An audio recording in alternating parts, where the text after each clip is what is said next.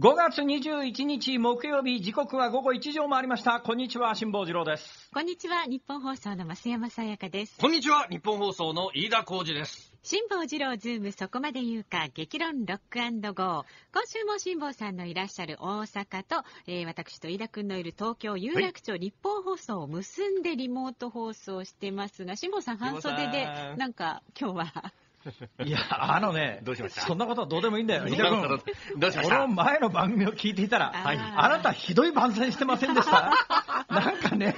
なんかこ、心の底から、あ、俺のことをこいつバカにしてるんだなっていうのがね、なんかこう、業界ににじみ出る。してますよ、してますよ。そんなことないです。もう、モノマネはリスペクトですから。おかしいだろ、それ。いやいやいやリスペクトの塊。大体、この頭の隣の、あの、日本放送、飯田浩二ですの隣の、隣の仕方もちょっとおかしいだろ。あなたのテンションじゃないだろ、それ。誰が嘘になってんだよ。それにしてもね、飯田君、どうしました？さん、東京と大阪全く違いますよ。違いますか？あのですね、どのぐらい違うかというとですね、はい、今もうこれ、あの、私も今週ですね、えー、もう、もう正直に言いますけれども、えー、自宅からやってるわけではありません。わざわざ電車に乗り継いでですね、京阪電鉄の特急と、それから JR の環状線を乗り継いで、ね、えー、大阪の梅田にある産経の関西支社に、産経じゃねえや、ここ、はい、日本放送の関西支社に来てるわけですよ。はい、日本放送の関西支社に来ると、大きなビルの上の方に、ここのね、えー、仮設スタジオ、実際はまあ会議室なんですが、知ってますか、はい、この会議室のですね、はい、テーブルが今週から新調されましてですね。え、そうなんですか？今までより若干大きくなったんですね。だから迎えにゲストが来ると、ちょっとソーシャルディスタンスは取りやすくなりました。から。なるほど、まあ、そんなことはどうでもいいんですよ。この関西支社が入っているビルの1階が、えー、商業施設なんですが、うん、先週までは閉まってたんです。えー、今週、今日来たら普通に開いてんの。あ空いてますだからもう大阪は普通にね、えー、店も含めて、あの、社会生活戻ってますね。だからこれ、今後、私ね、今日多分ね、2時台、多分その話を中心にすると思うんですが、はい、このウイルスは何だったのかと、これからどうすべきなのかということで言うと、まあ、ある意味社会実験が始まったという感じですよ。つまり、えー、完全に緊急事態宣言。まあ、先週の段階でも、あの、吉村知事がですね、大阪緩めますって言って、はい、今週から緩まって、今日からほぼ完全に元へ戻りつつあります。で、おそらくね、政府の緊急事態宣言は、大阪に関しては明日解除されるでしょう、近畿圏ね。そうですね。だから今日夕方記者会見で実際正式発表になって、明日から。で、多分ね、吉村さんは、週末金曜日の夜に、まあ、解除しすぎるといきなり明日の夜から人が出るのを嫌がって、あさっての朝ぐらいから解除すると思うんですよね、土曜日から。そうすると、まあ、そこからほぼノーマルスタートっていうか、まあ、元の生活にほぼ戻るわけですよ。はい、ね、元の生活にほぼ戻った段階で、2週間経った時の大阪の感染者がどうなるかっていうのは、これまあ、東京に先駆けて、社会実験だなという気がします。まあ、人体実験という言い方していいでしょう。世界的に今それが行われているのがスウェーデンなんですけども、はい、まあ、そのデータがどうなっているのかも含めてですね、今日はその話を2時台中心にやるかなと思ったらですね、びっくりしましたよ。私先週本番終わった後、来週ゲスト誰ですかって聞いたら、あの、川田博美さんですって。今週から川田さん？そうです。そうですよ。この後3時台。はい、彼女は義理がたいよね。あれだけ所得があれば別にさ、言っちゃなんだけど、この番組のギャラで、この番組出てくることはねえだろうと思うんだけど、それ出てくる川田博美さんは偉いと。はい。ね、私は、うわありがたいなと、うん、えー、昔からね、可愛かったんですよ。可愛いですね。可愛いけど、どっかいいびつなんです。いびつ。明らかにいびつなんですよ。まあ、明らかにいびつなところは置いといて、川田博美は偉いなと思っていたら、その後衝撃の事実を知らされてですね、その次の週のゲストは誰々ですからって、誰々ですからって言われて、その誰々聞いた瞬間に、嘘だろ？と。そりゃ来ない。だろ。別にね、それ安倍総理が来るって言われてもそんな驚かないですよ。はっきり言って、あ、安倍さんですか？あ、わかりました。っていう、それだけの話なんだけど、はい、その来週のゲストの名前聞いた瞬間に、嘘だろ、それって。それだけは天地ひっくり返ってもないわって言ってたら、どうも本当らしくて、今日この番組の一番最後のところで、あの、どうやら、はい、えー、その名前はもう公開するらしいよね。そうなるともう取り消し聞かないよね。そうですよ。あ、ね、あの、そう、今言っちゃっても大丈夫今、今言っちゃうのはやめよう。というのはですね、私この本番が始まる直前にですね、はい、えー、それを私のツイッター、辛抱の旅 N っていうのがあるんですが、その辛抱の旅 N っていうツイッターアカウントでクイズに出してますから。あ、ちょっと待った。それで、正解者には100万円プレゼント。嘘でしょ？本当？です。嘘かよ。いやいや、そういうのを考えたんだけど、あ、ダメだ、そんなことをした瞬瞬間に日本放送の関係者が書き込みよると思ってですね、それは撤回したんですが、100万円の賞金出しても多分ね、事情を知らなきゃ当たんねえんじゃねえかと思うようなゲストだよね。確かにね、そうですね。と思いますけどね。まあそんなこんなで、えー、今日3時間やっていくわけですが、3時間だよね。そうです、そうです。うん途中で帰っちゃダメだよね、ダメです。みっちり言ってください、4時まで。いやー、飯田くん。何ですか、何ですか？面白いね。どうしたんですか？いや、面白いことが世の中いっぱいあるなと思ってですね。ぼちぼち行こうか。はい、じゃあ、えー、この後のね、メニューですけれども、1時台、2時台、辛坊さんが独自の視点でニュースを解説するズームオンスペシャル。そして3時台のお客様、今ご紹介ありました、元読売テレビアナウンサーで、辛坊さんとはね、関西地区で人気の朝の情報番番組、朝生ワイド、スマタンでいいですか、アクセント。スマタン。スマタン。そうですね。あの、関西風にはスマタンで大丈夫です。あの、本来はフランス語でスマタンなんですけどね。でもスマタンと発音する人は誰もいませんから、スマタンで大丈夫です。はい、で、共演されていました。これ番組名決めるときに企画会議で一腹があってですね、ほうほうそら朝からスマタはないだろうみたいな話になってですね、それで、やっぱりスッとマタンの間に黒丸を一つ打つことで、最終的に企画会議クリアするというですね、最初なかったんですか最初黒丸なかった普通にスマタンって書いてあったんですよ。それで企画会議で大紛糾してですね、読売テレビの幹部が、はい、これはないだろ、この番組のタイトルは。これどういうことなんだって言って、一番最後の最後、スーッと間の間に黒丸を打ち込むことで、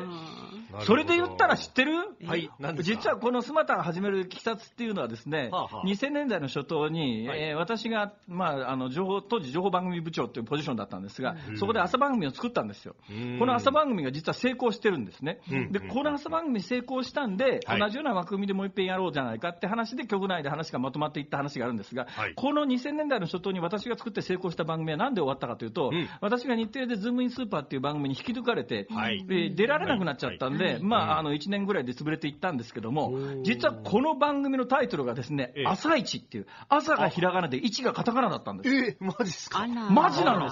です。ロゴからタイトルからその後、某、ね、え、聴取、聴取、聴取に金踏んだくる某放送局が全部丸パクリしたんだよ、これ。そうだ、え、ロゴとかもなんですか？ロゴもほぼ、俺の印象で言うとほぼ同じだよね。朝ひらがなで1カタカナだもん。本当だ。で、びっくりマークついてるんですけどね、私たちの番組。今、あの、某国、準国営放送局についてるのかどうか知りませんけど。だからその、NHK の番組始まった時に、え、このタイトルはないだろうっていうのが実はですね、あったんですよ。実はその時に、今回私、あの、巣ごもりじゃないですか。巣ごもりで部屋の片付けを猛然と始めたらですね、当時、朝一という番組のところ、時に作ったグッズが山ほど出てきたの。朝一のロゴ入りグッズが。で、中に一つですね、その時のプロデューサーが本当にアホで、あのですね、視聴者プレゼント用に当時フリースのジャケットとか流行り出した頃なんですよ。ユニクロの初期で。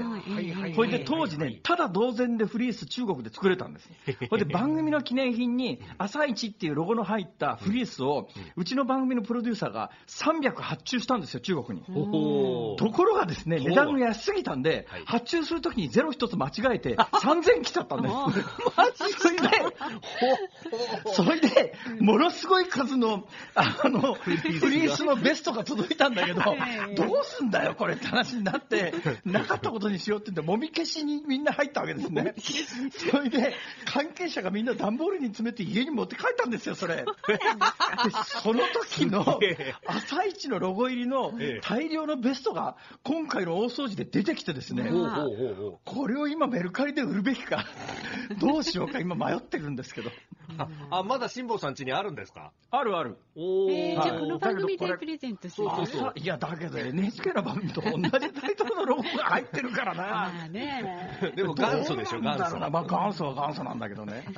え、などなど話し出すとキリがないので、大体この辺で。そう、だからそのスマタンで共演されていたフリーアナウンサーの川田博美さん登場されますのでね。川田さん現在妊娠7ヶ月ということで、来週からね、そうなんです。来週は産休に入られるということで、今日はあの読売テレビ時代のお話から、川田さんがすごく愛しているというあんこの話までたっぷりと伺っていきます。ね。はい、番組ではラジオの前のあなたからのご意見やご質問などもお待ちしています。メールは ZOOM、ズームアットマークじゃあ、そのメール等で飯田君、はい、なんでしょう。来週のゲストの予想を聞こうじゃないの。そうですね。これは。当たった人にはね、ええ、私のサイン入りの本ぐらいならあげられるけどね。プリースつけましょうか。あ、そう。まあなんかつけようか。じゃあ朝一時代のなんか記念品発掘したやつつけようか。じゃあお一人で NHK に送りつけると嫌がらせないよね。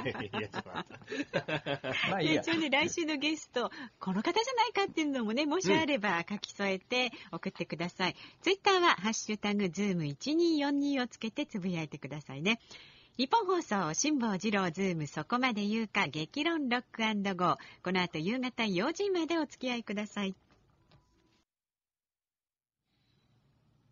大阪とこちら東京、今日はちょっと今にも雨が降りそうなね、寒いえ、そうなんですか。そうなんですよ。関西、大阪、今ね、この産経のビルですね、多分ここはね、わわかんないけど、多分産経のビルだと思いますけど、えー、日本放送の関西支社のビルから外を見るとですね、見事な青空が広がってますよ。いい気候ですよ。あ、そうちょっとね、気温はちょっと低めで、この数日ぐらい暑かった日もあるんですけど、今日はですね、えー、トム・クルーズが前作のトップガンで着ていた、はい、えー、革ジャンのレプリカというやつを着てきたんですが、レプリカまあ、革ジャン、レプリカです。本物なんかあるわけないじゃないですか。あ、そうそうそうで、まあ、そのレプリカなんですけど、レプリカの革ジャンを着ててもですね、えー、あの、そんなに違和感がない。まあ、あれはあの首にボアがついててですね、もともとあのトップクルーズが着てた B、G、G1 というジャケット、革ジャンは、首のボアが外れないんですよ。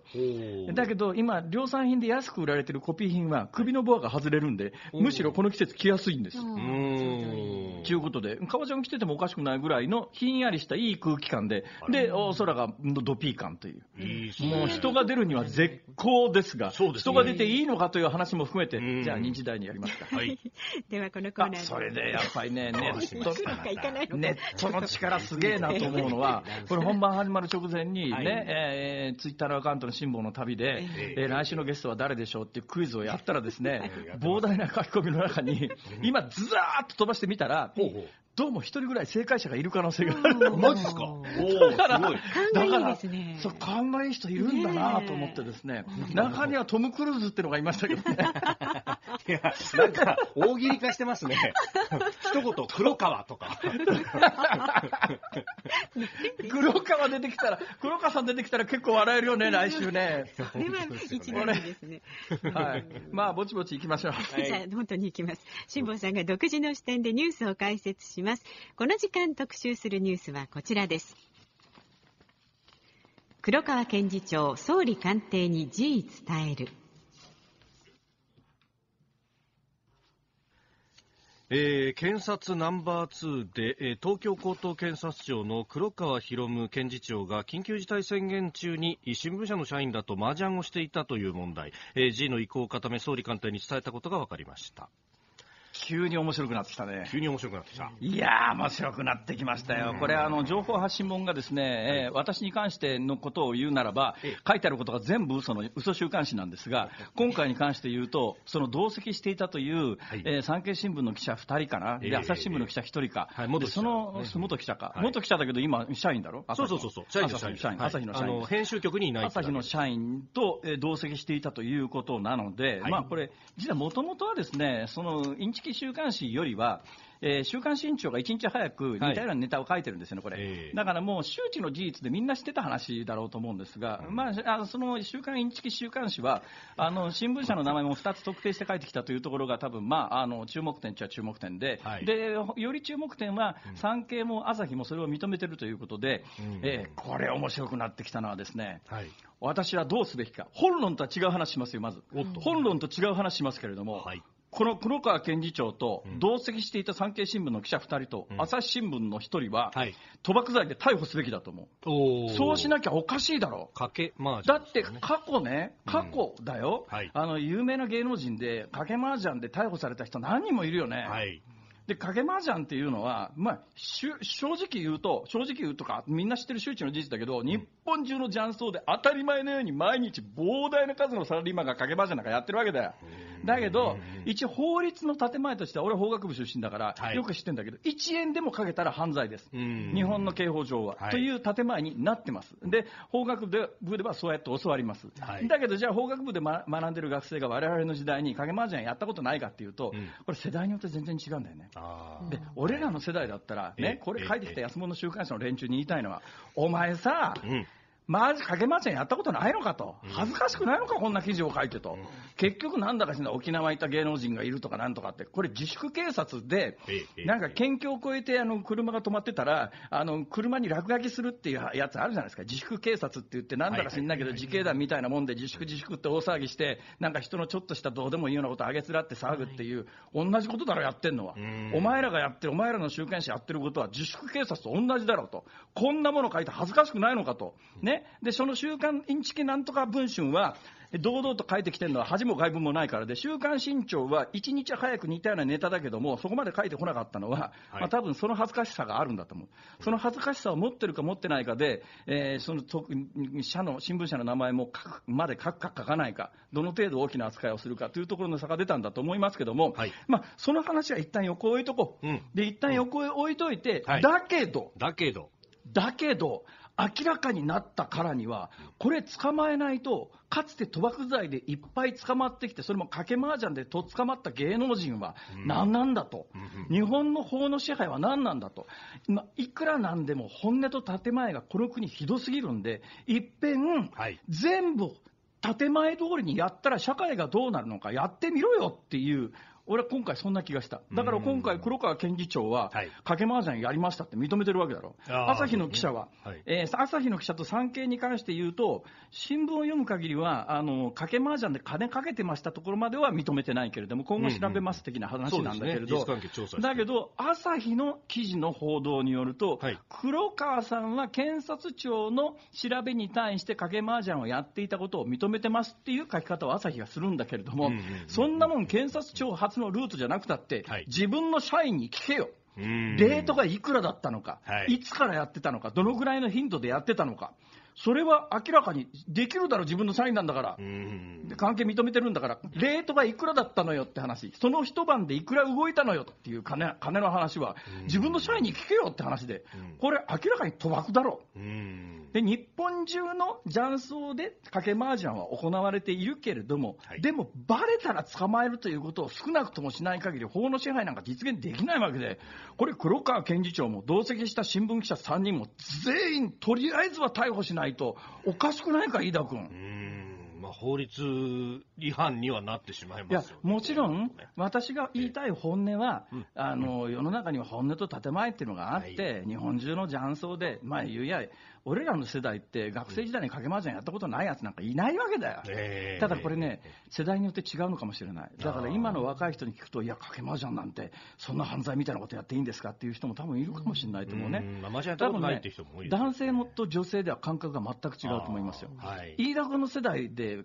やってた麻雀なんか。麻雀はね、あのやっぱやるのは一つ大人への通過儀礼みたいなところはあった気がしますね。ただ、増山さんは多分ね、あの美術系の女子大、女子女子じゃなくて、美術系の大学で、女子の中ではやらないだろう、ね、女子はやらないですね。だからね、男性の俺らの世代の通過儀礼だから、はい、俺らの世代で麻雀やってな、やった、かけ麻雀やったことないですっていうのは、まあ、相当変わった人たちだよね。まあまあ、9割とは言わないよ、まあ、3割ぐらいは変わった人いるからね、だけど、まあ、いや、俺なんか学生時代なんか毎日、大学の授業行くよりは雀荘行く方が多かったからね、だけど、学生麻雀だから、言うても一晩の間に動くっつったって数千円の範囲だよ、ね、だけど、一応、法の建前としては数千円でも違法は違法なんだよ、だけど、それっておかしくないか？だから本音と建前で言うと、パチンコ屋さんなんかもう典型なんだけど、今のパチンコって1万円、2万円なんか平気で一瞬でなくなるよね。だけど国会答弁ではこれは賭博じゃないんだよ。はい、ね、これはあくまでも遊戯なんだよ。ね、だけど、あの、賭け麻雀で一晩ね、徹夜で朝までやって、動いた金が3000円でも、これ厳密にや、というかそこにあの検察、警察が犯罪だって取り締まろうと思えば取り締まれるわけだし、実際取り締まられるわけだよ。はい。で今回、黒川さんが賭け麻雀で一体いくら世の中に一晩で動かしたか知らないけれども、まあ、今までの報道を総合すると、やっぱり一晩に10万円ぐらいは動いたかもしれないっていうね、はい、10万円単位で金が動いてたら、これ、明らかに賭け麻雀で、これ、犯罪として捕まえずに、今後、二度と再び賭け麻雀で、検察、警察は逮捕なんかできないよ、とりあえずまず逮捕だろ、これは。と飯田君、僕はそう思うが、どうだろうか？そそっちの議論っていうのがあんまりこう出てこないというところがね。おかしくないか、この国。ちょっといくらなんでも本音と建前、乖離しすぎだろう、それで国会ではなんか、ギャンブル依存症が、だから IR 反対です、ふざけんなよ、これだけ日本中に満単位の金が個人で動くようなギャンブル場が駅前に至る所にありながら、それでギャンブル、IR 導入するとギャンブル依存症がふざけんなよ。まともな議論しろよっていう、今回、今ね、だけどね、はい、やっぱ黒川さんという人は、やっぱりね、うん、人格的に本当に問題だと思うけれども、もっと大きな構造的な問題があって、はい、これ、多分みんな知ってた話だと思うんだよ、うん。うん、周りの新聞記者ももちろん、はい、検察官の同期の連中も全員してたはずだよ。知らなかったはずがないよね。こんだけ多分麻雀好き、ギャンブル好きで、前からカジノが好きは言われてたけども、日常的に麻雀ややり倒してましたってのは、まあ全員知ってた話だよ。ね。だけど検事長まで登ってるわけだよ。はい。そうすると同期でもう一人、林っていう名古屋高検の検事長で、はい、これはもう某メディアが次の検事総長にしようと推してる人物がいるよね、はい、この同期の人間、知らなかったはずがないよね、それで言ったら、この実は黒川さん、林さんの木というのは、はい、有名な検察官がたくさんいるわけだよ、ね、もうみんな辞めちゃってるけれども、一部はマスコミの長寿になり、一部は国会議員になって、その後やっぱりマスコミで活躍しているような人たちが、同期の検事たちが知らなかったはずがない、全員知ってたはずだよ。ね、であなたたちの社会的責任はどうなるのっていう。で、一方で芸能人、麻雀で逮捕したことがあるでしょ、あなたたち。うん。うん、何なんだよ、こいつらって思わないか？うん。本当、あの、ね、えー、そこに法の下の平等がなきゃ本当はいけないし、それを司ってる人たちでしょっていう、ね、準司法っていうような、だからね、今の検察官は放置すべきではないと、これ、先週詳しくお伝えしたけれども、はい、今の検察、日本の検察司法組織っていうか、司法の在り方、極めて危険だから、はい、何したって検察官がこいつは犯罪者だと認定して起訴したら、検察に起訴された犯罪者は99%以上有罪ですから、はい、裁判所なんか機能してないんだよ、実際、刑事裁判において。検察が起訴するかどうかの全権を一手に引き受けてるわけだから、これ、まあ、法律用語で基礎便宜主義っていうんだけど、つまり誰が犯罪者なのか、誰が犯罪者でないのかを決める権限は裁判所にあるんじゃなくて、建前上裁判所にあるけれども、検察官が起訴してきた犯罪者に関しては99%以上が有罪になるわけだから、うん、実際誰かを犯罪者に仕立てる権限は検察にすべて集中してるわけだよ。はいで俺の知ってる限りでも、まあ、とある自治体の関西の首長がと捕まったんだよね、で最初、検察は別のシナリオを描いてたんだけど、そのシナリオでは有罪に持っていけなかったんで、別の罪でっちゃ、俺はでっち上げたと思う、最終的にそれを最高裁で有罪が確定した人がいるんだけど、俺の経験で言うと、どう考えてもこれ、冤罪で検察が無理な、それも大阪地検の特捜部だったけど、無理な、無理な、これ、起訴してるよねっていうのが印象なんだけれど、そういうケース、いくらでもあって、社会的にこいつターゲットにして犯罪者にしようと思ったら、多分ね、カルロス・ゴーンなんか典型なんだけど、国際標準で彼がやったことが犯罪かどうかって言って、やっぱり相当国の中で異論があると思うんだけど、はい、これはもう一部のメディアと検察が組んで犯罪でっち上げて、うん、なおかつ同じようなことをしていた日本人は内部告発者だということで、逮捕もされていないっていう。おかしくないか、この国の検察司法組織って。しかもそれは司法取引の枠組みではないわけですよね。こいつら野放しにしとくべきではないだろう、少なくとも今回、この黒川検事長と3人の記者、新聞記者が逮捕できなければ、うん、もう、もう日本の司法に対する根本的な信頼がなくなるよ、これ。絶対に放置しちゃいけないだって本人、かけ麻雀やりましたって認めてんだから、からね、これ、犯罪じゃないのか？これ、しかもこれだけ麻雀の好きな人ですよ、そうすると、他にっていう。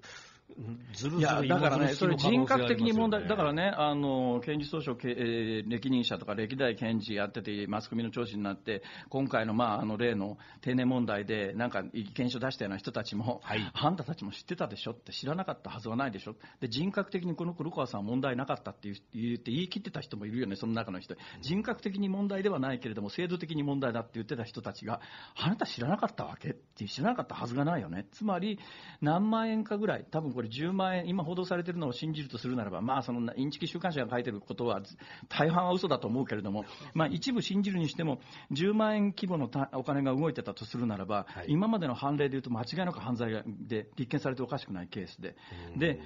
それがね、私、人格的にこの人、問題だと思うんですよ。なんで問題かというとね、俺がこの立場なら、はい新聞記者と麻雀やらない。うん、この、うん、そうですね。で、新聞記者の側もやっだ、だってね、賭け麻雀とか、はい、それから賭けゴルフって、一番誰かを勝たすためには便利なツールなんだよ。はい、でそこのぶら下がってる3人の記者だってスケベ心があるわけで当然、うん、もしかすると次に検事総長になるかもしれない人間と LINE をつないどく話をつないどくと何か自分たちにいいことがあるよね。多分それで近づいて、はい、記者と検事との関係が生まれてズブズブの関係の中でそれこそカルロス・ゴーンの逮捕だとか堀江貴文の逮捕だとかもうちょっとおいおいみたいなことがここいくらでもあるわけだよ、うん、だけどそれもうどう考えたってあ例の森友の文書改ざんの情報リークもそうだけども、はい、どう考えたってこれ検察がやってることは犯罪じゃないのかっていうことはいっぱいあるんだけど、マスコミはそれを書かないのは、その検察官とズブズブの関係になってるからだよ。だけど、接待麻雀で誰か3人組や1人勝たすなんて簡単だし、はい、ゴルフでもそうなんだよ。俺は自慢じゃないけどね、はい、えー、接待ゴルフには一時期必ず招待されてたことがあるのよ。なんでかというと、俺は誰と回って一番下手な人よりも必ずスコアが悪いのよ。それも実にそれが自然にできるのよ。自然にできる。ものすごく自然に、誰が考えたってど下手だよねっていう人よりも、俺の方がスコアが悪いから。だから、どうしても下手な人の接待ゴルフしなきゃいけないっていう時には、俺が必ず借り出されていって、なるほど。ね、で、で、実に見事に、その人が140叩いたら、141叩けるんだよ、俺は。こういうことには何のプライドもないからね、俺は自慢じゃないけど。その人が170叩いたら俺171叩いちゃうよ、俺。自慢じゃないけど。麻雀も似たようなところがあって、麻雀って忖度しながら麻雀やったら誰か勝たすなんてことはいくらでも簡単なんだよ。自分積もっても上がんなきゃいいんだから。まあそうですよね。で、当たり牌をあの捨てりゃいいって。そんなもん、そう。で、ある程度の麻雀もできるようになってくると、誰、何が当たり牌か大体分かってくるからね。えー、そうすると、まあこれで、通んねえだろうな、こんなもんと思いながら、うわー当たっちゃったよ。うまいっすね。そこで待ちますか。みたいなこと言うわけだよ。そんな麻雀やって楽しいか？だから私はそういう関係は一切作らないしそういうところには行かない楽しくないから。だけどこの黒川さんという人は平気でその新聞記者で忖度するような立場の人間3人と麻雀やってそれも堂々かけ麻雀やって楽しいっていう人格はやっぱり異常だと思う。でその人は人格的に問題なかったと言った歴代の検事のやっぱ検事って相当問題があるよね、全体として。なんてことを言うと、はい、検事に睨まれて、ええ、なんか微罪で起訴されても100%有罪だからな、で検事的に回して得することは何もないんで、今日言ったことは全部飯田君が言いました。またまたまた嫌な予感しか今しなかったけれども、やっぱりそうきたか。そう来るだろう、話は。ちょっと。いやでもこれ、確かに本当いろんなこう論点、問題を実ははらむと、いや、それこそあのツイッターなんかでも指摘されてますけど、お国家公務員法の守秘義務違反と、おとか、そういうところだってこうグレーなところがあるよねっていうような。グレーどころか真っ黒だよ、今、うん、一部のマスコミと検察の付き合い方って。うんおかしいだろ、これ、やっぱ法の支配っていうのは民主主義で検察を抑えなきゃいけなくて、3年間、役職定年延長するのも政治が関与したらまずい、ふざけんだよ、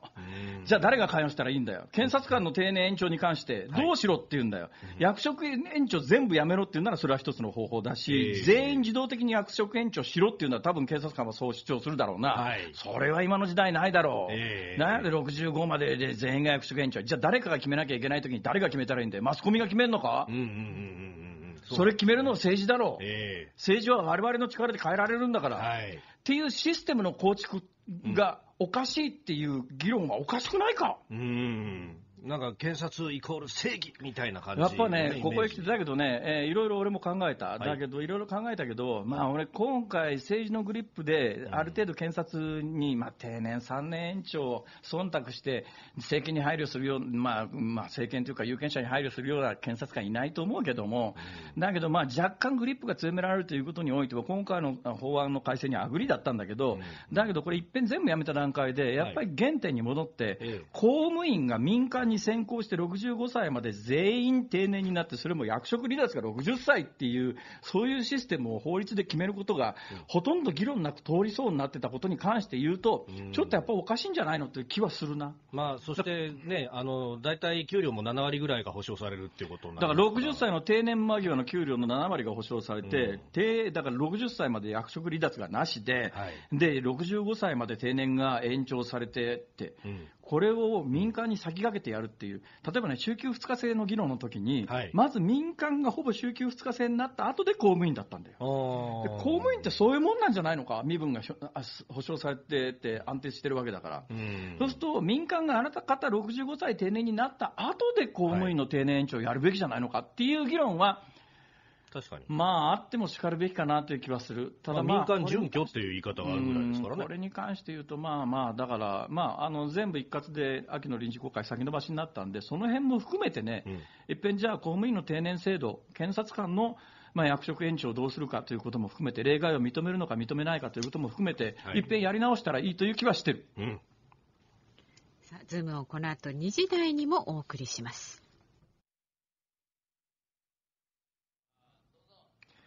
5月21日木曜日時刻は午後2時を回りました。大阪の辛坊治郎と。東京有楽町日本放送のスタジオから増山さやかと。同じく東京有楽町日本放送から飯田浩二がお送りしております。飯田君オープニングのテンションと違うね。おおじゃねえよ。おおじゃねえよ。バカにしてますよ。そんなことないですよ。本当に。いや大阪いい天気ですよ。もうね見事な青空とね、ええ、青空に浮かぶ白い雲。なんかね、思わず人を詩人にしてしまいますね。何を言ってるんですか。詩人でありますよ。死人じゃありませ んよ。何を言ってんですかね、本当に僕はね。いや、実はですね、どうしました？今日ここへ来る途中に、大体あの、私、ルーティンっていうのがありましてですね、えー、この日本放送の関西支社に来るときに、近所にコンビニがあるんですよ。はい、近所のコンビニで必ず、最近、あの、冷やし中華、暑いじゃないですか、結構。で、冷やし中華始めましたじゃないですけれども、夏場のコンビニって私はこれが結構好きなんですね、コンビニの冷やし中華が。で、コンビニの冷やし中華を買って、ここへ来るわけですが、今日ですね、いつものように、はい。あの近所のコンビニで財布の中からクオカードを出して、であのすいません、これでお願いしますって言った瞬間に、はい、お店の人が、ああ、これダメですねって言って。ええな、な、な、なんで？なんで？ざ、ざ、残高いや、残高、いや、あれおかしいなと思って。さあ、何があったでしょうか？クイズ好きですね、今日は。はい、毎週ルーティンなんです。私、木曜日は、えー、近所のコンビニで、えー、冷やし中華をコンビニで買って、えー、ここに来るんです。うん、で、今日それ同じルーティンを繰り返したのに、うん、同じコンビニなのに、うん、カードの受け取りを拒否されたんです。ほう。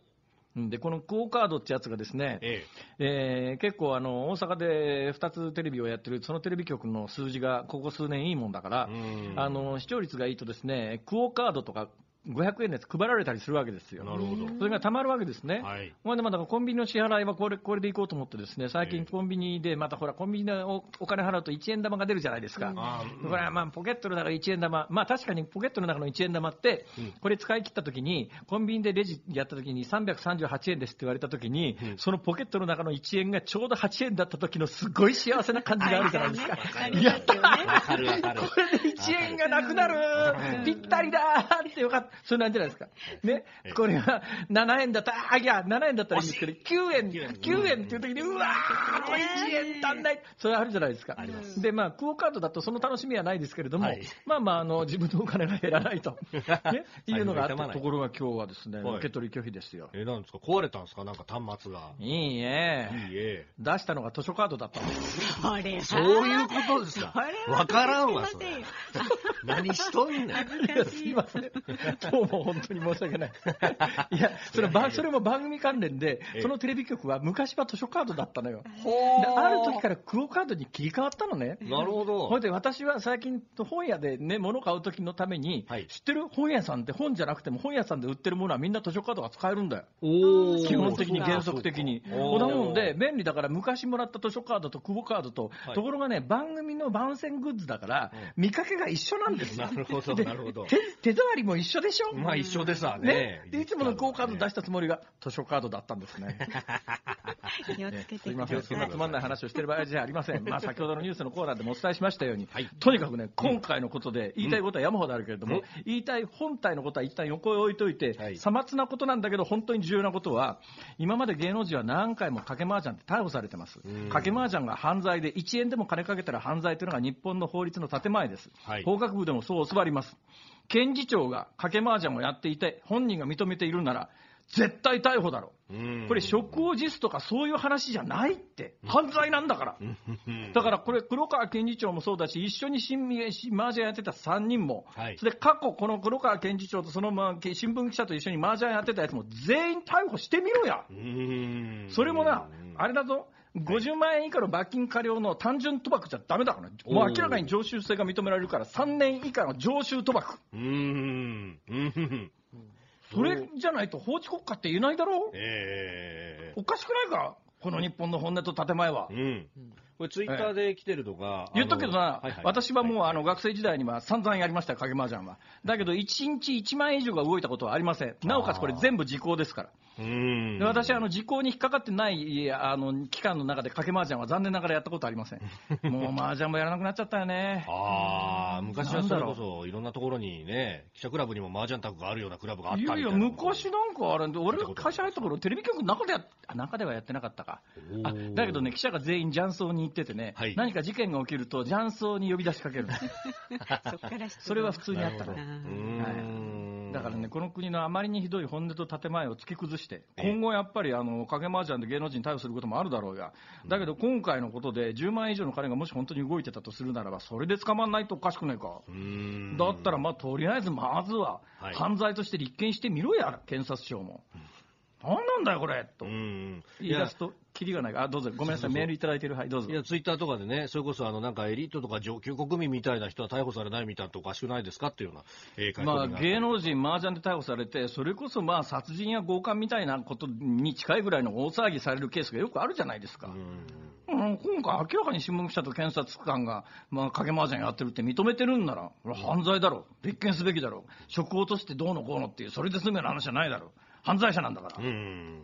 それも常習賭博だぞ、3年以下の懲役にしろ、3年以下の懲役に。以下の懲役。いや、さすがに詳しいですね。あとは、はいその、科罰的法制とか、まあ、あのー微罪だから逮捕しないとか、そういうようなことになるのか、みたいなことを書き込んでる方もいらっしゃいますが。いやいやいやいや、だけど、逮捕権は検察にあるわけです、うん逮捕するかしないか、犯罪として立件するかどうか、全部決められるのは検察が決められるんです。はい。おかしいよね、この制度。例例えばアメリカだったらけん起訴するかどうかは大陪審って言って、はい起訴するかどうかも裁判で決めるわけで、うんうんうん一応裁判所の判断で、はい。ところが日本の場合は、まあ、何回も言ってますが、基礎便宜主義っていうあの、ええ。ちょっと得体の知らない法律用語があるんですが、その人を起訴するかどうかの全権は、検察官の裁量に100%任されてる、おかしいだろ、このシステム。うん。このシステム自体がやっぱおかしいって声を上げなきゃいけない、だからそのぐらい大きな議論をするためにも、はい。今回、うん。逮捕しろや、起訴しろよ、うん。うん。常習賭博であげろよ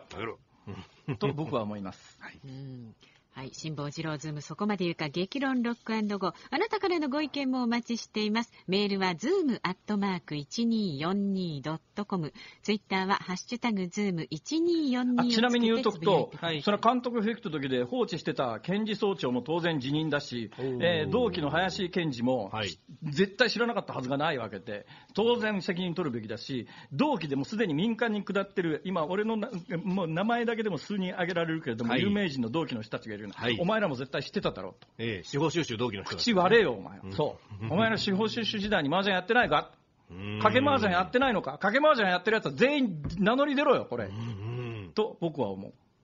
はい。まあ、週刊誌の記者もね、ついでに出て名乗り出てもらおうか。なんちゅうついでに。俺やってないから、堂々と言えるよ。なるほど。さあ、えー、ズームを2時台もね、辛坊さんのお話伺いますが、3時台のお客様、元読売テレビアナウンサーで、あの、スキップができない女性アナウンサーとしてもかなり、大人気の、あの、フリーアナウンサーの川田裕美さん登場します。そしてね、もう一つ、あの、この番組、放送終了後、ラジコのタイムフリーや、ポッドキャストでお楽しみいただけるんです。まあ、ゲストのコーナーも含めてね、全部聞きたいというあなたは、1週間以内にラジコのタイムフリーでお楽しみください。で、1週間後からは、ニッポン放送ポッドキャストステーションをはじめ、 Apple および Spotify のポッドキャストでお楽しみください。はいなんとこの Apple のポッドキャストの番組ランキングで、この辛坊治郎ズームそこまで言うか1位を記録してるんですよ。す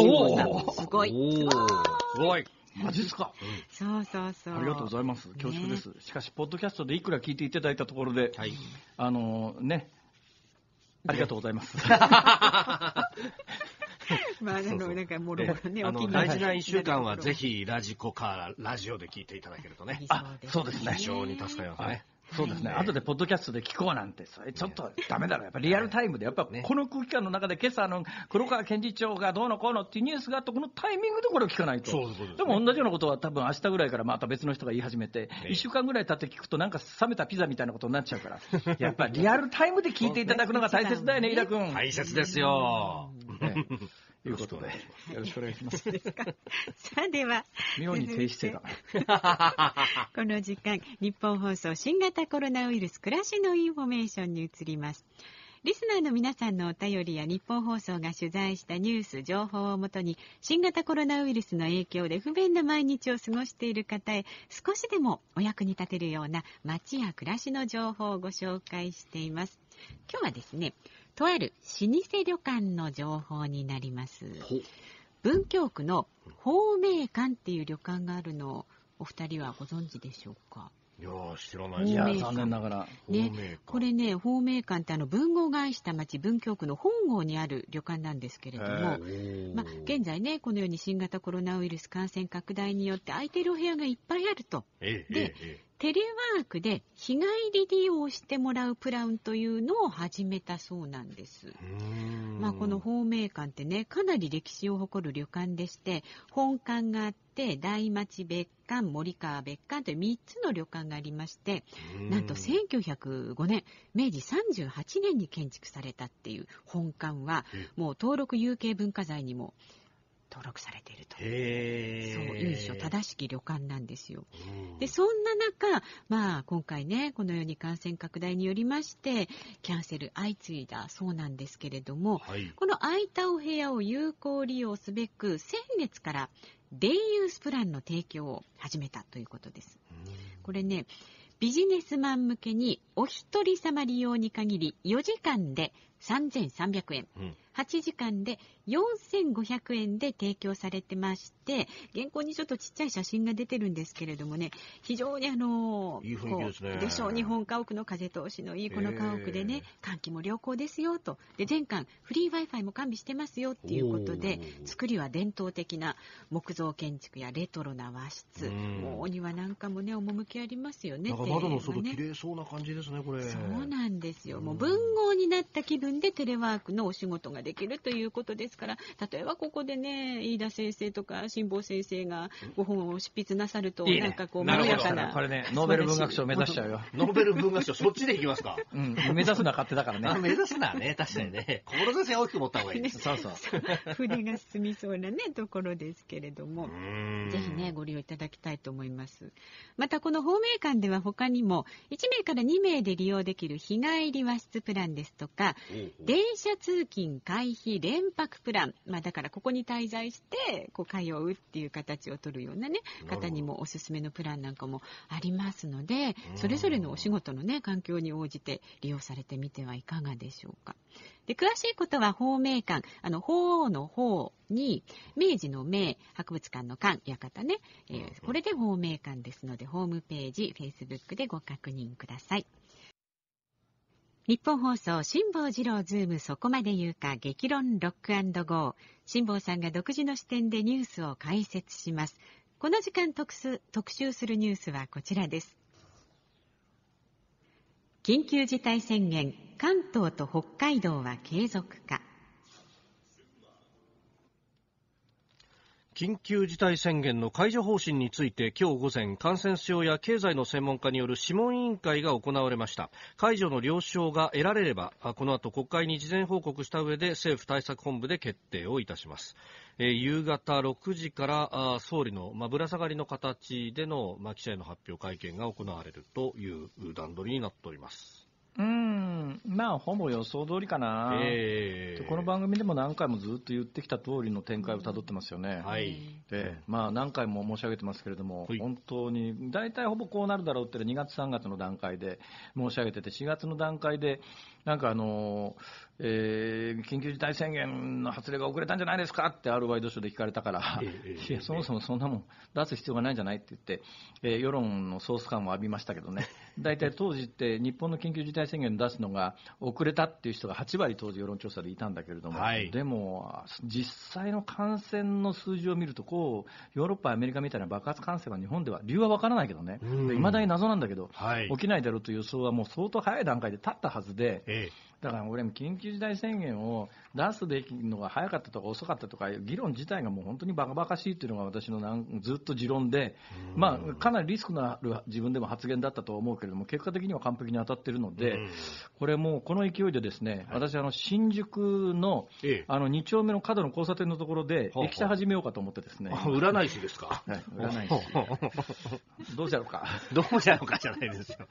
コロナの予想だけじゃなくて、いろんなこと聞かれますよ。そうですよ。あ、そうですか。で、コロナですが、はい、大阪は、まあ、多分今日中に、うん、えー、明日からの解除というのが決まるでしょう。はい、で、明日からの解除が決まっても、おそらく吉村知事は、今、の、もうすでに解除で緩和されてますから、うん、で、明日金曜日、週内はそのまんま今の緩和した体制をととそのまま継続して、週明けぐらいから本格的に社会を動かし始めると。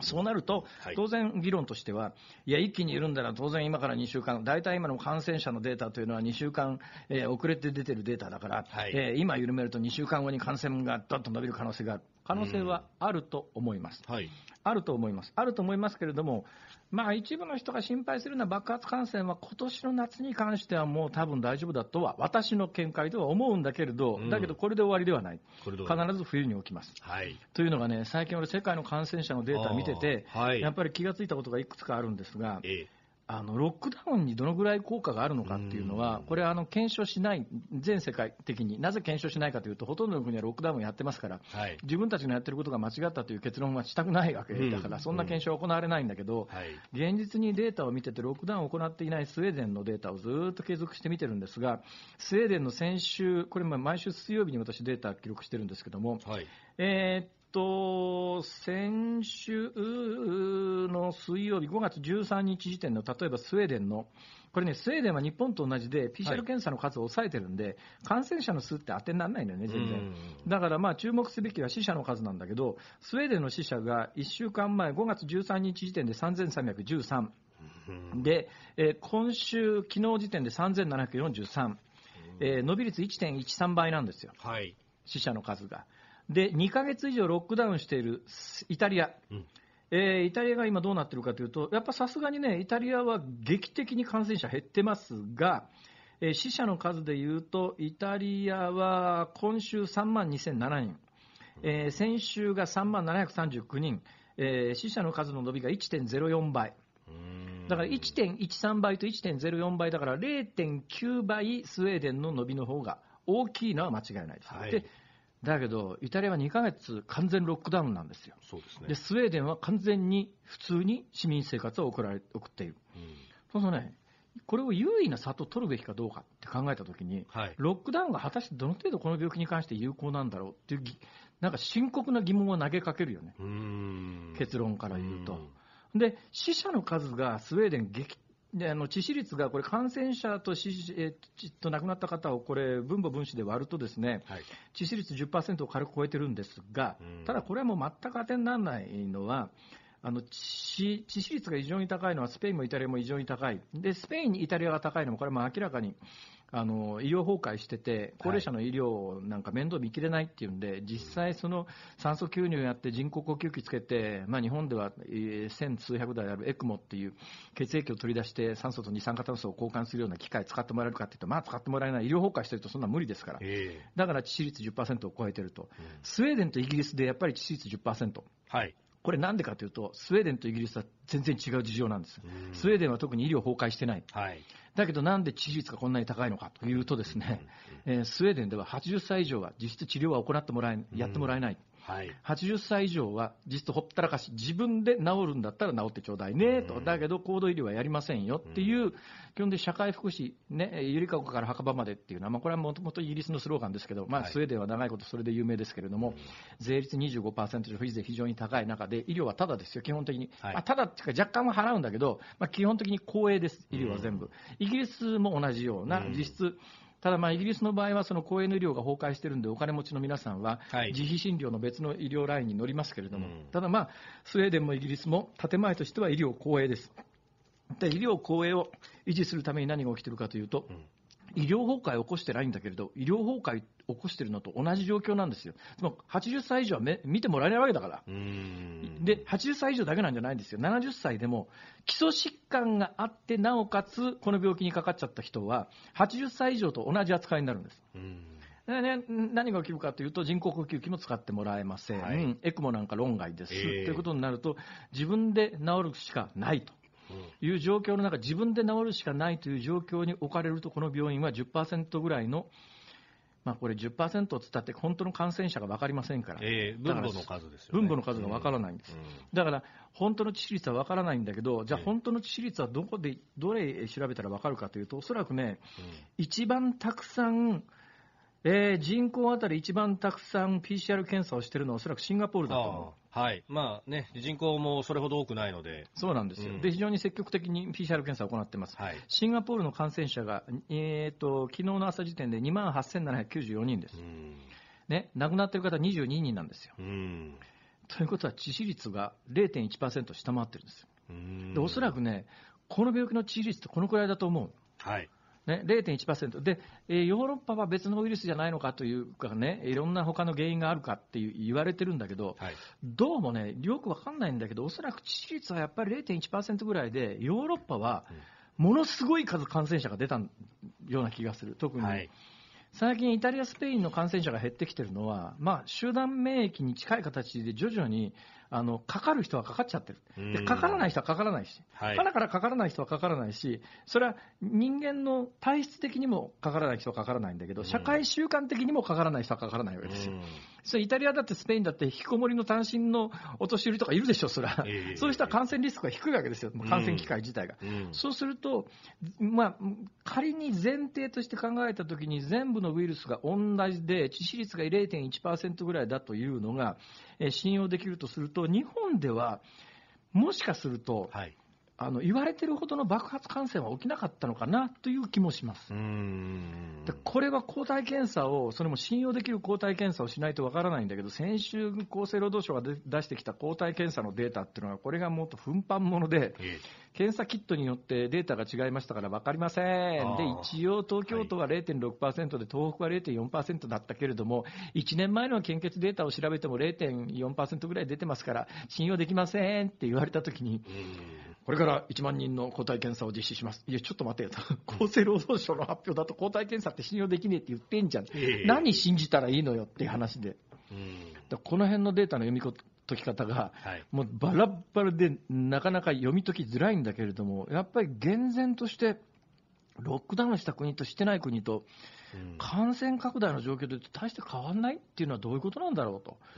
でやっぱり日本はなんか特殊な事情はあるような気がする、はい、それは致死率ではなくて、もしかするとね、感染する方のメカニズムなんじゃないのかなっていう気が最近してきた。うん、うん、まあ、生活様式の違いとかね、それこそあもちろんそれもあります。だからね、あのだからもうあの同時にずっとこれも花から言い続けてきてるんだけど、はい、まあ、でも言えば感染症です。で、なおかつこの病気は今のところ、まあ、この間猫が感染するっていう話が出てきてますけど、はい、今のところは、今のところは人人感染が中心です。はい、で、恐れなくていけないのは人人感染。だから人人感染に関して言うと、このウイルスは感染防止ができますよ。ソーシャルディスタンス取りましょう。アルコールで消毒しましょう。マスクしましょう。これは悪くないと思います。やったらいいと思いますし、これをこの努力は今後も続けていくべきなんだけれども、多分今後どうなるかという展開でいうと、これやっぱりウイルスの学者さんにいろいろ聞いたら、ですね、このウイルスはやっぱりあのワクチン作りにくいウイルスというのは、それがなんでわかるかというと、いっぺん治ったとされた人が、その後またぶり返すっていうケースが結構あるじゃないですか。ワクチンが効く病気ってあんまりこういうケースはないんだって。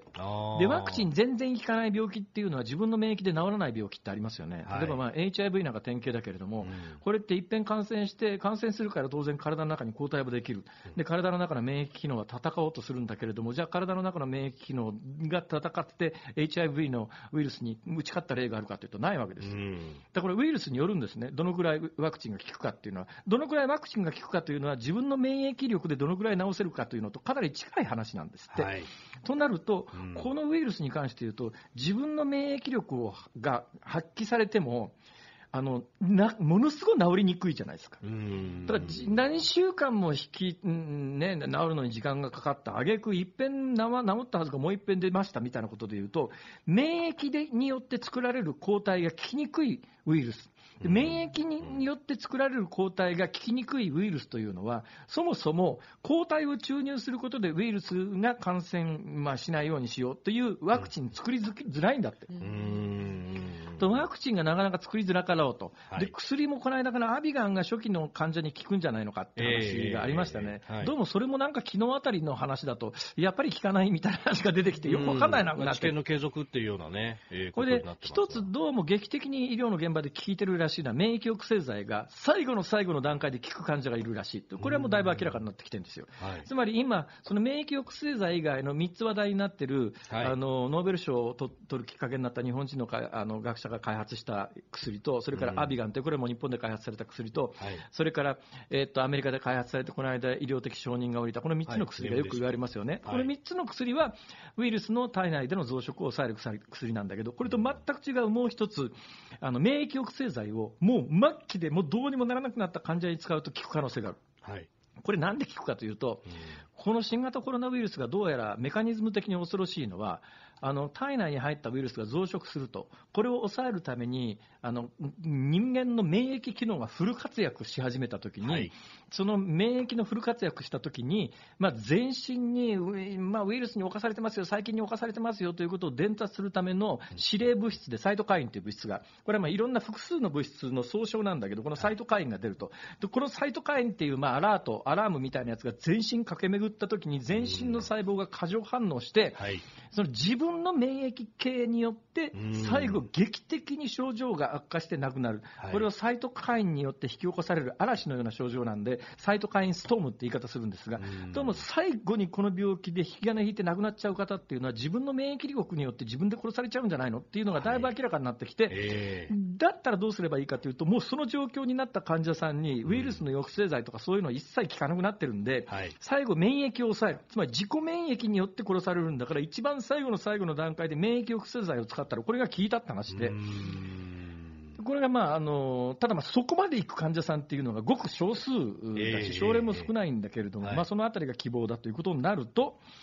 何が言いたいかというと、そう簡単にワクチンも薬もこの薬この病気は開発できない可能性があるということですよ。そうすると、この夏は、なんで私、前々から予想してたかというと、全世界の感染データを読み解くと、どう考えてもやっぱり気温や湿度、季節と相当因果関係あるよね、今週1週間だけでもブラジルの感染者って1.5倍になってるんですよ、そ、はい、それから4月ぐらいの頭ぐらいにアホなメディアがですね感染拡大の大成功例で PCR 検査いっぱいやったから成功したんだって褒めたたいたチリという南米の国があるんですが、今、このチリが激増してるんですよ、患者が。これも明らかに南半球で冬に突入していって、だから季節性なんだと思いますよ。はい、となると、このウイルスは夏場、日本で一旦収束しても、次、冬になったらもう一遍出始める可能性がかなり高い、はい、ただ問題は、その時に、今回と同じような、私はこれ、社会的サイトカインストームと呼んでるんだけれども、ええ、まあ、ある意味、社会的な過剰な防衛反応で、経済全部止めるみたいな騒ぎをしてますが、はい、本当にそこまでしなきゃウイルスなのかどうなのか、うん、スウェーデンが今、ある意味壮大な社会実験してます。はい、で、おそらく、まあ、うんこれはまあ季節要因があるんで、なかなか参考にはならないですが、まあ、来週から普通の生活を始めた大阪での感染者が2週間後どうなってるかという一つ感染データも出てくる。はい、そうなった時に、今回同じような感染者の伸びになったときに、次に、の冬に同じことが起きたときに、同じ社会的な反応をすべきかどうかという、はい、ちょっと落ち着いた議論がこの半年ぐらいの間にできるだろうと。えーえー、そうすると、次の冬に、季節性のインフルエンザと同じように、このウイルスがもう一遍猛威を振るい始めた段階で、はい、社会としてこの病気にどう対処するんだという対処方法自体が変わってくる可能性の方が、私は高いと思う。うだここがね、今後のポイントなんだろうという気がしてます。うんまあ、それね、で、あの、死者が出る、出ないの話をすると、やっぱり先ほども指摘のあった医療崩壊を起こさないようにする。だからそのためにはひょっとしたら、その医療現場にもうちょっとお金を入れるなり、あるいは施設をもうちょっと整備するとかっていうのを、この半年の余裕のうちにやっとくっていうのは必要なのかもしれないです、ね、いやだからね、今回初めから対処を完全に関東、東京が間違ったのはね、はい、えー、最初、指定感染症に指定したんで、この病気を、えー、まあ、政府がね、はい、で、それは新型コロナウイルス、まあ、新型インフルエンザ対策特措法の改正前ですよ、えー、だから逆にこれはもう、指定感染症に指定されちゃったんで、えー、法律の建前上、あの未知の感染症に対応するための新型インフルエンザ対策特別措置法の適用にならなくて、この法律に新型コロナウイルスを適用するだけで政治的大騒ぎして、一部の新聞が大反対する、野党も反対するみたいな騒ぎが起きたじゃないですか。だけど、これ、一番最初に指定感染症に指定されちゃったもんだから、うん、この病気の陽性の反応が出た人は、はい、えー、症状が全く出てなくても、とりあえずまず病院に入院させる、うん、そんなアホなことしたら、病院いっぱいになるだろう、うん、えー、これでいうと、まあ、大阪の対策は当然というか、当然か当たり前なんだけど、別に症状も出てない人間を病院に入れることないんじゃない、そんなことしたら重症患者見られなくなるし、他の病気も見られなくなるよっていうんで、そういう人たちは分離して、はい、えー、ただまあ、埼玉県で自宅にいた人が何人か亡くなってますから、そう、ね,、いう不幸な例も出るということをやっぱり考えといて、考えとかなきゃいけないけれど、うん、だけど医療崩壊して他の病気も含めてたくさんの方が亡くなることを考えたら、はい、どっちがいいんだっていう最後は選択しなきゃいけないんで、軽症の人や、陽性が出たけれども症状が出ていない人は、やっぱり病院とは違う場所で、うん過ごしていただくという方向性を最初の段階でやらなきゃいけなかったのに、最初それが混乱したんで、病院のベッドが埋まってしまったということがあります。うん、実は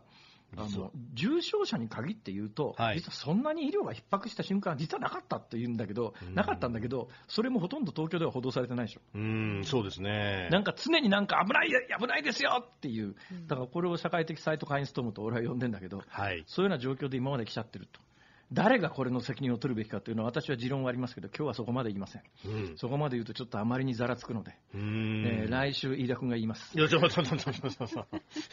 私に最後ボールを投げてやってください。は？はじゃないですか？えー まあ、そんなことでですね、この話をしだすとすごく長いんだけれども、残った時間があと数分なんで、話を黒川検事長の話に戻るけれども、と。にかくな、あの、かけ麻雀やってた新聞記者、週刊誌記者も含めて、あの黒川検事長は当然なんだけど、あの事実が明らかになってるやつは全員逮捕しろと。ねうん、もう、と捕まえて、あの常習賭博で起訴しろと。起訴まで持ってかないと許さねえぞっていう話と、もう一つは、はい、やっぱり、あの本来はこの議論を国会でするべきなのは、まあ、公務員の定年問題ですよ。で、これ、多分誰も知らないと思うんだけど、あの法案の本体であった国家公務員の定年の法律ってどんな法律だったか、そもそも今回ってさ、その法律って3月13日かなんかに閣議決定されてんだよ。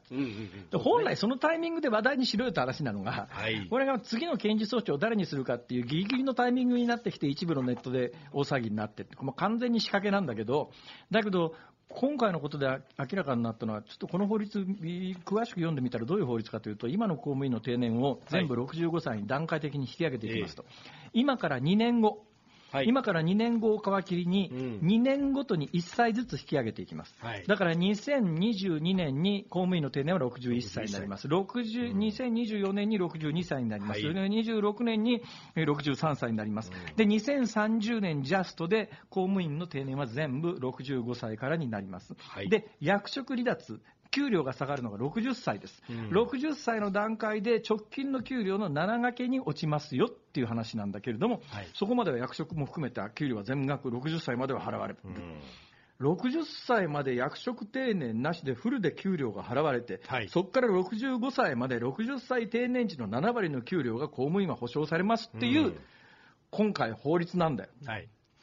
どうだろうか？うん民間の感覚からすると役職定年はもっともっと早いし、うん、で、えー、じゃあこれ60超えたらどうなるかって、えー、一旦退職の形になって再雇用と、お給料はまあ半額以下になるだろうっていうのがまあ常識のところなんで、えー、ちょっと待ってよっていうふうには思いますよね。で、検察官にすに関して言うと、60歳、63歳で役職定年。うん、で、えー、2022年からあの公務員と同じように2年で1年、1歳ずつ伸ばします。だから2022年に、えー、64歳になり、2024年に65歳になって、そこから65歳定年になります。で、63歳で役職離脱した後に、うん、その地位にとどめるかどうかは政権の判断でやりますよっていうところが、まあ、大騒ぎされたんだけれども、うん、ただ、これ全体見渡したときに、ちょっとあまりに、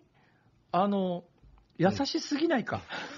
いや、で、これ、あの、民間がやろうとすると、いや、人件費相当かかるっていうことになっちゃうので。全部税金だからな。ええええこれ、そうなんですよね。これを、あの、導入するロジックに、あの、公務員が最初にやれば、会より始めよで、民間もついてくるんだっていう話があるんですが、いや、民間はそんなに給料出せるかっていう一方のさっきも話したように、やっぱり公務員って、まあ、後楽園っていうね、為政者政治家は一人遅れて楽しまなきゃいけないから後楽園っていうのを江戸時代にほら、江戸時代ですらそういう政治っていう話があるじゃないですか。はい、公務員は週休2日制になったのは、やっぱ民間が全部週休2日制になりました。それまでは土曜日は半日働いてましたと。えー、民間企業でも土曜日半日でした。週休2日制が民間でだいぶ導入が進んで、まあ、週休2日が当たり前になったよね。じゃあ公務員の皆さんもどうぞっていうんで、うん、週休2日日は民間に遅れて導入されると。定年延長に関してだけ、なんで民間に公務員が先行すべきなんだっていう議論は、まあ、本来はそういう話をどっかでしてほしかったんじゃないのっていう気はするよね。まあ、これも、あの、今日はちょっと時間がないかもしれないですけど、それこそこの話って、その、年金の受給年齢が上がるだとか、年金受給年齢が今、段階的に特例支給って言ってですね、えー、えー、報酬比例部分は、あの、先行して出てるやつが、これが2025年から一切出なくなるんですよ。はい。だからこれに合わせてって言うんだけど、えー、じゃあ民間の人たちはどうしたらいいのって話だよね。うん。そこの一体改革も議論がはずなんですよね。どうだ？飯田君どうなってた わかんないよ。疑問を残したまま、辛坊さんのニュース解説、ズームオンお送りしました。5月21日木曜日時刻は午後3時を回りましたこんにちは辛坊治郎ですこんにちは日本放送の増山さやかですこんにちは日本放送の飯田浩二です大阪の辛坊さんと私たちのいる東京有楽町ニッポン放送を結んでお送りしています辛坊治郎ズームそこまで言うか激論ロックゴーをお送りしていますいや来週のゲスト楽しみですね。いやそうですね。続々予想が来てますよ、下さん。ありがとうございます。えー、ラジオネームみゆきさん、千葉鎌ヶ谷50歳の奥様。来週のゲストは、うん、ゾゾの前澤社長じゃないですか。なるほど。確かにゾゾの前澤さんに会ってごまを吸って宇宙に連れてってほしいな。そうそう別れたんでしょ、一緒に行く人いなくなったんでしょ僕はあの、あのですよ、月の裏側見たいですから、ちょっとお願いしますよって言われていや、あれね、復縁したらしいですよね。マジかそうなんですよ。マジか誰が言ってん誰が言ってんのそれ？え、もうなんか、ご本人も認めました、ね、ご本人が確かね、復縁しましたみたいなこと言ったんじゃああ、そう。つまんねえな、おい。ちょっと。いやいや。えー、それから、三橋のマイケルさん、埼玉市48歳の男性。はいはい WHO のテドロス事務局長、小1時間ぐらい問い詰めてほしいです。ああ、そんなん連れてきたら飯田君が殴るだろう。いやいや、殴りません。何を言ってるんですか。えー、それからですね、こちらお名前ないんですけれども、iPhone から送信。はいはい。坂上忍さんじゃないですかという。なるほど、系列だからね。ああ、まあそうですね。系列といえばさ、富士山系グループだから産経新聞も系列じゃないの？おそうですよ。そうするとなんか、その、今回のあの、麻雀の件で産経新聞の記者となんか聞いてないの、飯田君は。いやー、僕もね、あの、どうなんですかみたいなのは、まあ、あの、取材はしようかなというのはあるんですけれども、そう、それで言うと、この後、あの、夕方6時からの番組、はい、あの、ザ・フォーカスで、今日あの、コメンテーター毎日あの、日帰りでお迎えしてるんですが、えー、今日のコメンテーターが産経新聞論説委員長の乾正人さんなので。なるほどね。そうなんですよ。これ前々から決まってた。そうなんです。これ面白いね、それね。とにかく何回も言っきますけれども、はい、これ、あの賭け麻雀が本当なら、黒川検事長も、それから新聞記者3人も、やっぱり逮捕されて、起訴されるのが当然だから、そうじゃないと、二度と再び賭博で起訴なんか、逮捕なんかできないよ、検察も警察も。ふざけんなよ、これ。これはもうね、やめて済むとかそういう話で、倫理違反で3密違反とかそういう方向じゃないんだよ、話は。犯罪か犯罪じゃないかって話だから。ただね、言っとくけど、俺はこれを声高に言うのは逆に、日本ではあまり本年度建前がかけ帰りしてて、日本中の俺らの世代の学生時代で毎日かけ麻雀なんかやってるのが当たり前だったんだよ、そんなもん。だけど、それをね、あの放置しといてだな、はい、今回みたいなことがあったら、かけまじゃんみたいな騒ぎをするんだろう、うん、俺、そっちの方に違和感を覚えるから、あえて言ってるんだけど、でもやっぱりこの曖昧な日本っていうのを一つ一つなんとかしていかなきゃ、はい、もうあの何が良くて何が悪いのかっていうのの線引きができなくなるから、今回、かけ麻雀をやってるということが明らかになったんだって、本人も認めてんなら、これを逮捕起訴せずに何を逮捕起訴するんだよ、明らかな犯罪行為だろ、それだったら、日本の法律だったら1円でもかけたら犯罪っていう建前になってるわけだから。前はそうなってる。ね。はい。と僕は思います。この話をしだすと、これだけで俺また5時間は喋れるそうですね。この後ゲスト待ってますから。ちょっと一息入れる意味でですね、辛坊さん、あの、恒例になりつつあるエンディングリクエストコーナーを、恒例になりつつある。まだ2回しかやってないんじゃないですか。それも1回目はたまたま竹内まりやさんの話が出たからそれ言っただけで意外とね、好評なんですよ、あれが。えそうですか。じゃあもう今日今日今回でね、はい、えー、先週なんだっけ、先週、ああのそうか、バブルガムブラザーズのウォンビーロングだですね、もうもうすぐだよっていうメッセージを、じゃあ、同じようなメッセージソングで、はい、メッセージソングで全然経路の変わった、はい。えー、ああれいきましょう、365歩の街。お3歩進んで2歩下がるですか？それそれ。京子さんのね。なるほど。わかりました。じゃあ、後ほどリクエストをね、はい、かけできたらしようと思います。できたらするって、そのレベルなら聞くなよ。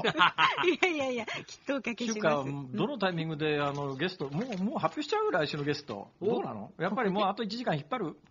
引っ張るってどういうことよ？引っ張りましょうよ、もうここまで今日だけど、そう、そうなんだよ。今日事前に番組スタッフからは、いや、冒頭で言っていいですよって言われてんで、何もここまで引っ張る必要なかったんだけどさ、なんかこう、いっぺん引っ張り出しちゃうと言うタイミングを逆に失うよね。なんか、そうですよ。なんか、飽きてきたでしょ。えーとか言われるとさ、えー、それです、これ、ここまで引っ張るとか思われるじゃん。いやいろいろでも来てますよ、本当ね、ツイッターでも、籠池夫妻とかですね。籠池夫妻、ね。トム・クルーズとかですね。まあ、これは、籠池夫妻は最近ちょっとなんかスタンス変わってるっていうのが、この間どっかの報道で見たな。ああ、ね、なんかそんな話話も、なんか、あの、ね、バリバリの右翼のおっちゃんから、なんか一時期左翼の人たちに完全にあの、洗脳されちゃった感じで、うん、なんかちょっと洗脳解けた感じっていう話をどっかで見たな。みんな俺が、俺を利用してただろうみたいなことをね。そんなこと分かってっちゃうあんたっていう。この人もしかすると、いや、まあいいや。ちょっと。そうですよ。この後は、ね、あの方ですよ。あんこ大好き、そして。あとひろみさんね。そうですね。あとひろみさん。あとひろみさんは可愛いよ。ね楽しみです。はい。午後1時からお送りしてきましたニッポン放送辛坊治郎ズームそこまで言うか激論ロックゴーお別れの時間です。はい。辛坊さんのリクエスト365歩のマーチとともにねお別れこれ名曲だな。うん。進ん。で2歩下がると最近なかなかほら、えー、おしゃれな FM 放送みたいなものが増えてるけど、はい、これはさすがにかかんないだろう、名曲だけど。名曲だけど、おしゃれな FM 曲でかからないやつをやっぱりね、うん、あのー、そうですね。選んでちゃんとかける。そう。AM の魂ですよ。ね、そうだよね。じゃあ次は南春夫かな。やっぱり。世界の国からこんにちはかけちゃいますか、はい、やっぱりね。ねはい、まあ、それはともかくとして。はい、えー、そろそろどうでしょうか？そうですね。えー、来週のゲストをご紹介しましょうか。いろいろ本当にたくさんいただいてですね。ありがとうございます。メールでもツイッターでも本当予想いっぱいいただいたんですけれども。えー、どういう人が多かったですか？まあ、多かったのは多数決だと。なんか、パッと見た感じ多かったのは、まあ、あの、うん、やっぱり、こう、安倍総理だとか、そういう政治系の人、ね、まあ、安倍さんは前来たもんね、俺らの番組ね。うんうんうん、そうですよね。来ましたよね。橋本徹も来たしさ、そうですね、吉村さんはまあ、吉村さんも結構ね、あの、うん、指摘がありましたけど。そっち系じゃないんだな、これが。そっち系じゃない私はゲストとして辛坊さんの奥様とか招いてほしいですけど。辛坊さんの奥さんって意見もあった。あのですね、来ません。来ません。私が来ません。私が来ません。私が来ません。勘弁してください、もう。で、これ、あのー正解された方がですね、ほうほメールではですね、ええお一人だけいらっしゃいました。う。いや、私のツイッターでは3人ぐらいいたと思いあ、ます。3人ぐらいいましたか。はい。おーカタカナで書いた人がいて、俺はフランス大統領かと思ったけどね。ああ、なるほどね。昔のフランス大統領でそうそう考えー、ということで、ましたはい、えー、ご、ご、ご披露してください。はい。発表します、します。ドラムロール。でででででででででででで。来週のゲストは、3時台のゲストは、立川志らく師匠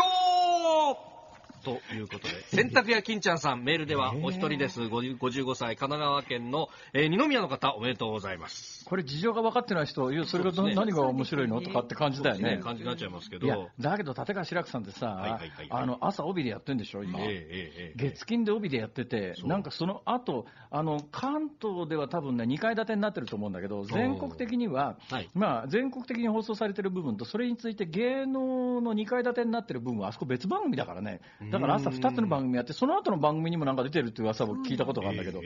そうすると、1日に何回テレビ出てんのってぐらい、朝月金帯でやってて、はい。その後ここへ来るわけ？そうなんですよ。で、しそれがかもね。立川志らく、しかも何？いやいやいや、その、そのだって番組に辛坊さん出た時に、そうですよどっかんどっかん言ってたじゃないですか言ってないですよ。私はもう、あの、普通のことを穏やかに喋っただけですからね。とっても暴れん坊な感じでだけど、いや、とんでもないですよ。そんなことないですよ。私、だけど、噂によると TBS は出入り禁止になったんじゃねえかって話ですけどね。そうなんですか、やっぱり。わかんないけど。わかんないけど、何も言ってこないから、そうなんじゃないか。いや、それなのに、はい。それなのに、ええ志らくさんにしてみたら、その別にあの金になるわけでもないしさ、今更宣伝もいらないだろうし、そんなに得する話でもなかろうに、うん偉いな、この人はと。すごい。正直、ほら、志らくさん偉いじゃんっていうのがええ、ぶっちゃけな感想ですね。私の感想で言うと。いやでもあのグッドラックのねなんかこう、思いを逆に今度はこっちに辛坊さんにぶつけてみようっていう気持ちでいらっしゃるのかもしれないえ、ですね。じゃあ何ほなんから報復攻撃に来るの？かもし れないですよ。一気に仁義な人ごめん、俺悪いけどさ、来週だろ？木曜日だろ俺、鹿児島で確か公演の予定が入っていや、るだからその、なくなりましたなくなりましたか？ら。あ、そうですか。そうですよ。ね、だから来週もちゃんと来てくださいね。よろしくお願いします。わかりましたはい。ここまでの相手は、ってまだ早い。えもうもうもう辛坊治郎と、まあすいませんかと。飯田浩二でした。来週は志らくさん、お待ちしてます